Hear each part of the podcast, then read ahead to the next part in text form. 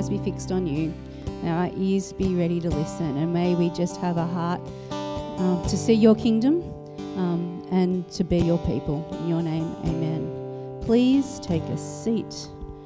Okay, so today we are wrapping up our series Christ, Mission, and the Church, following Jesus on mission together. At the heart of this series um, was developing a clear and accurate picture of who Jesus is, our Christology. Um, this centered around Jesus as the Messiah, the Son of God. Um, we then focused on missiology, uh, understanding what Jesus calls us to be and do, our purpose. And then last week, um, Andrew, ex- Andrew explained that we are called to do this together in community with other believers. Um, the church, the ecclesiology, uh, that the church is us followers called out of our homes into public spaces um, to partner with Jesus in his mission. So to, today we're going to wrap up this series with what it looks like daily to be followers of Jesus. Jesus was all about revealing the reality of the kingdom of God and inviting people into this reality.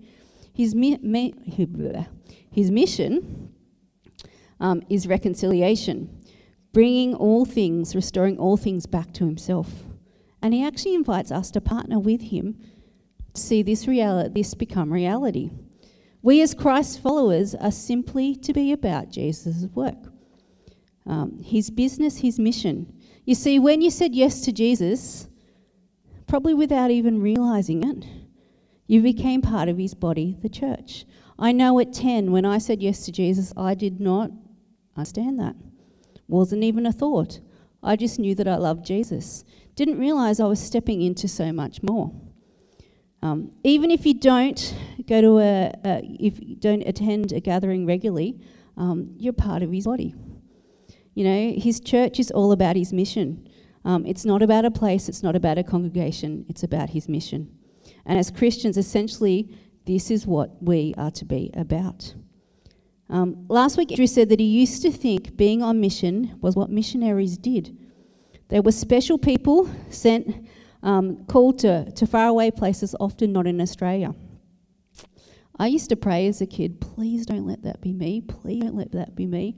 I don't want to be a missionary. Um, anything else but that, please. I used to pray that. I remember that. Um, there was something about becoming a missionary that frightened me. And I can just picture God having a bit of a chuckle about my childlike prayers um, because, surprise, guess what? I am a missionary, and so are you. Um, congratulations, guys, you are on mission. Whether you realize it or not, you are. Um, we all have a part to play in bringing reconciliation. Um, you've been called out of your home, sent into your neighborhoods, workplaces, and families um, on mission, bringing Jesus wherever you are and go. Um, that's what we're invited into when we say yes. Joining Jesus and about what he is about. You know, at Coast Christian um, School, we just spent a whole term uh, unpacking how we are uniquely crafted to tell the story of Jesus, that we actually each have a part to play. And when we do our part using what God has given us um, and equipped us with, we tell or paint a much better picture of Jesus individually and collectively um, whether, where we live, work, and play. Our focus was Romans 12. Says the body is made up of many parts and each of them has its own use. That's how it is with us. There are many of us, but we each play a part, we each are a part of the body of Christ as well as, well as part of one another. We each have a unique part to play in the body and as the body. The church following Jesus on mission together. Um, we each have been gifted, equipped for what Jesus has invited us into. And we actually get to share this together. Um, we've all been issued with the same invitation, we've all been given the same mission uh, to be about Jesus' work. And here's the thing becoming a follower of Jesus and a part of his body, what you've been invited into doesn't change. Your mission stays the same. It doesn't matter what life challenges or changes come, your mission remains. Doesn't matter your age, how long you've been a Christian, your situation, circumstance, workplace, education, career opportunities, health, or family situation. Your mission, your purpose remains the same. You have said yes to Jesus. Essentially, you've joined the family business, and you actually now all are about doing his work wherever you go and are. Paul writes in Galatians, My old self has been crucified with Christ. It's no longer I who live, but Christ lives in me. So I live in this earthly body by trusting in the Son of God who loved me and gave himself for me. Colossians 3 says, Since you have been raised to a new life with Christ, set your sights on the realities of heaven, where Christ sits in the, pla- in the place of honour at God's right hand. Think about the things of heaven, not the things of earth. For you died to this life, and your real life is hidden with you, Christ in God. And when Christ, who is your life, is revealed to the whole world, you will share in all his glory. My old self is gone I have died to this life. It's Christ who lives in me, and I am to set my sights on the realities of heaven. I'm now about doing his work. It's actually not about me any longer. It's not about you any longer. You know, within his body, you, you have a unique part to play. My part is different to your part. You've been crafted, gifted, and equipped, situated and empowered by Jesus, and gifted the Holy Spirit to continue with what Jesus started so very long ago. And what's amazing at this whole process is that Jesus actually doesn't need us. We are not critical to his mission. None of us are critical to Jesus' mission. He continues to draw people to himself regardless of us. But he actually invites us to participate. You know, in Mark, we see the first interaction that Jesus has um, that's recorded with the disciples.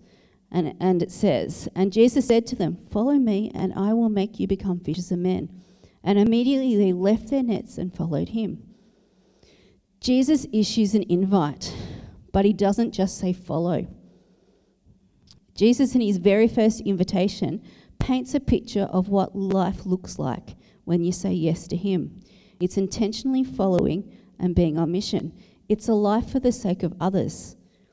But But truly choosing to follow, the choice is totally yours, but um, truly choosing to follow uh, means that you're actually stepping into um, something bigger.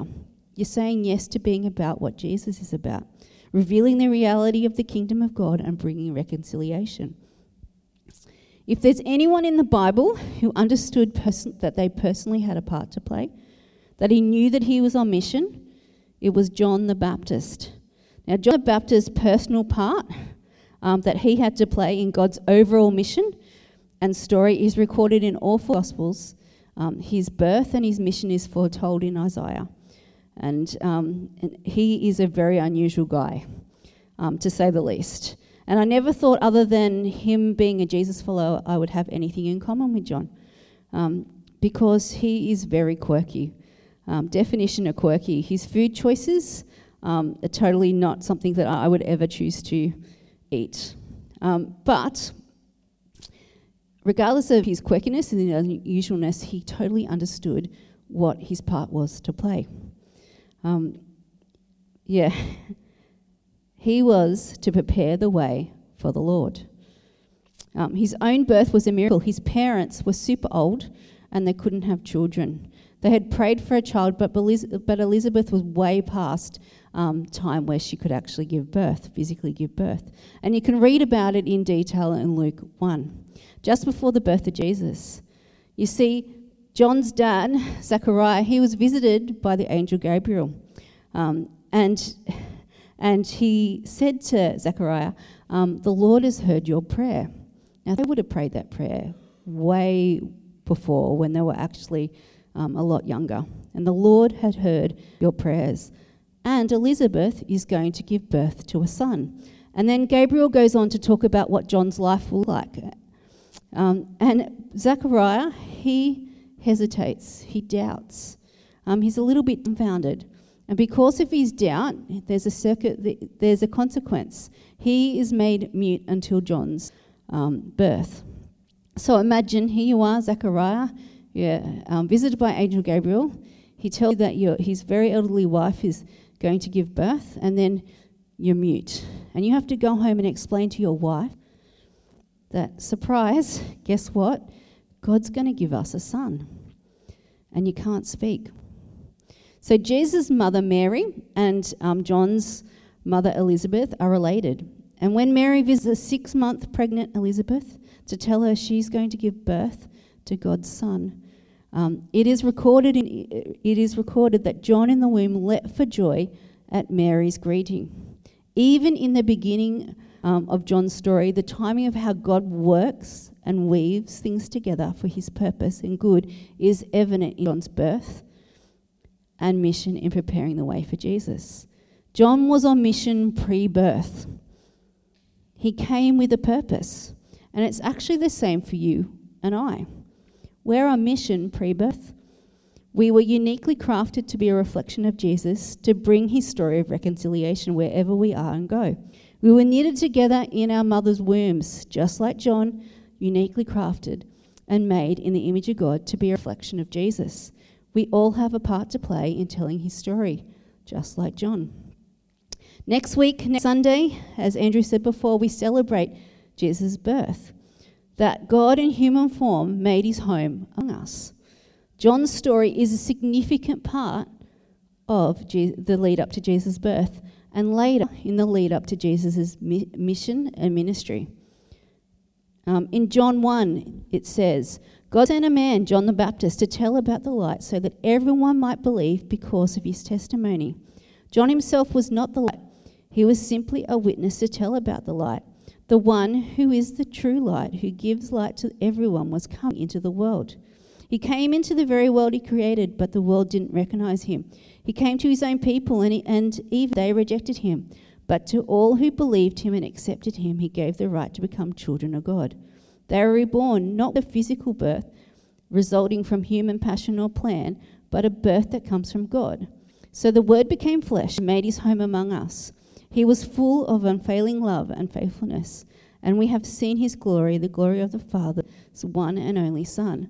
John testified about him when he shouted to the crowds, This is the one I was talking about when I said, Someone is coming after me who is far greater than I am, for he existed long before me. John himself was not the light, but he was sent to testify, to tell, to reflect, to bring the light so that others would recognize Jesus. John's mission was to prepare the way for the Lord. He spoke to those around him about the one who was coming. He testified as a witness of who Jesus truly is. He even had the privilege of baptizing Jesus. Jesus was coming. John was sent to prepare the way so that others could recognize him. Guess what? Jesus is coming again. And we, as his church, his body, are sent, called out of our homes so that others can truly recognize Jesus and be reconciled to him. We each have a part to play in testifying to who Jesus truly is and what he has done, just like John. The other morning, I was driving out of my street, and you come to a part in the road um, where you can see that the ocean meets Coper's Headland. Um, and that day, the water was very flat. It was that perfect, glassy, um, almost mirror like reflection of the sun reflecting off the water, with the light bouncing off um, the surface. The water was reflecting the sun. For me, there was actually something really profound in the picture that I saw as I was driving down the road. It was really profound to me. Um, I kept thinking, thinking, shouldn't that be the way it is with us? That we are a visible reflection of the sun, reflecting and bringing light wherever we are and go. We ourselves are not the light, but we are to be a reflection of Him wherever we find ourselves using what He's equipped us with in our own uni- unique way to bring Jesus to others. In Matthew 5, it says, Let me tell you why you are here. You are here to be salt seasoning that brings out the God flavours of this earth. If you lose your saltiness, how will people taste godliness? You've lost your usefulness and will end up in the garbage. Here's another way to put it you're here to be light bringing out the God colours in the world. God is not a secret to be kept. We are going public with this, as public as a city on a hill. If I make you light bearers, you, you don't think I'm going to hide you under a bucket, do you? I'm putting you out on a light stand. Now that I've put you there on a hilltop on a light stand, shine. Keep open house. Be generous with your lives by opening up to others. You'll prompt people to open up with God, this generous Father in heaven. Don't you just love how Eugene Peterson translates Matthew 5? Um, so simple. Could it be any clearer? Let me tell you why you are here. You're here to be salt and light. We're here to be people that we are here to give people a taste of Jesus, to bring out his colours and to bring out his flavours in the world around us. Um, you know, to be a light on a hill that draws people closer like a moth to a flame. We are here to be generous with our lives, who we are, and what we have, causing people to see and experience Jesus. This is what daily mission looks like to live generously and love well. What a privilege, hey, to be made light bearers. Can you picture it? Jesus has actually made us his light bearers, calling us out of our homes onto hilltops, light stands to shine, to throw light, to draw people to Jesus. And we do this by being open with others, being generous in love, and with our lives wherever God has placed us.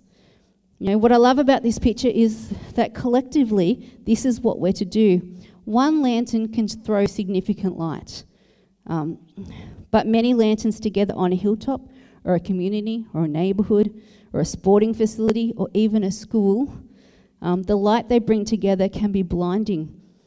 You, ca- you can't miss it. It's like if you've ever flown at night and you look out the window, if you happen to be lucky enough to have a window seat, and you look out the window and you often you can see just tiny dots of light scattered around and there's you know you see a house on a hill in a distance or in a valley here and there um, you know they're tiny dots of light but realistically from where you're sitting um, they're throwing a significant amount of light um, but the light is significantly different when you fly over a town you, you can't help but notice that there's actually people there and then, if you've ever thrown in, um, flown into a major city like New York, for example, the light um, is almost overwhelming. You think you've arrived, but the light goes on and on and on and on. You can't miss it. That's what happens when we understand individually and collectively that is church, one church, one body, um, that we're actually all following Jesus together on mission. The influence we have the reach our collective light um, has in wherever we've been planted has lasting kingdom generational impact. We should be able to see the sun reflected in who we are and how we love. You know, in, in 1 Peter it says, But you are not like that, for you are a chosen people. You're a royal priest, a holy nation, God's very own possession. As a result, you can show others the goodness of God for he called you out of the darkness into his wonderful light. What a privilege to be made light bearers for Jesus. Remember in the, I think it was the 90s, early 2000s, there was a lot of those, um, some of you might not know, some of you probably weren't even born, um, but um, there was these bracelets, um, pens, uh, wristbands, and they had WWJD.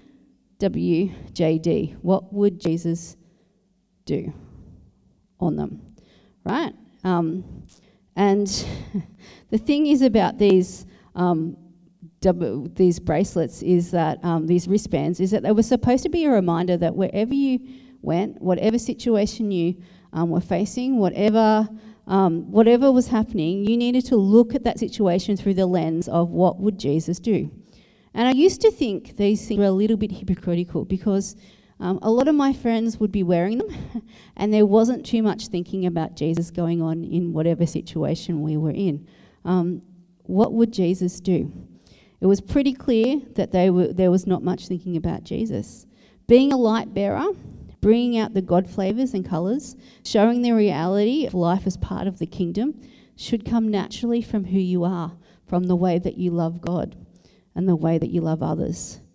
Jesus will and has equipped you with all you need to do what He's asked you to do. Whether you find yourself, wherever you find yourself, be open to others, be generous in all ways, wherever God has placed you, and others will experience Jesus in you. Mission.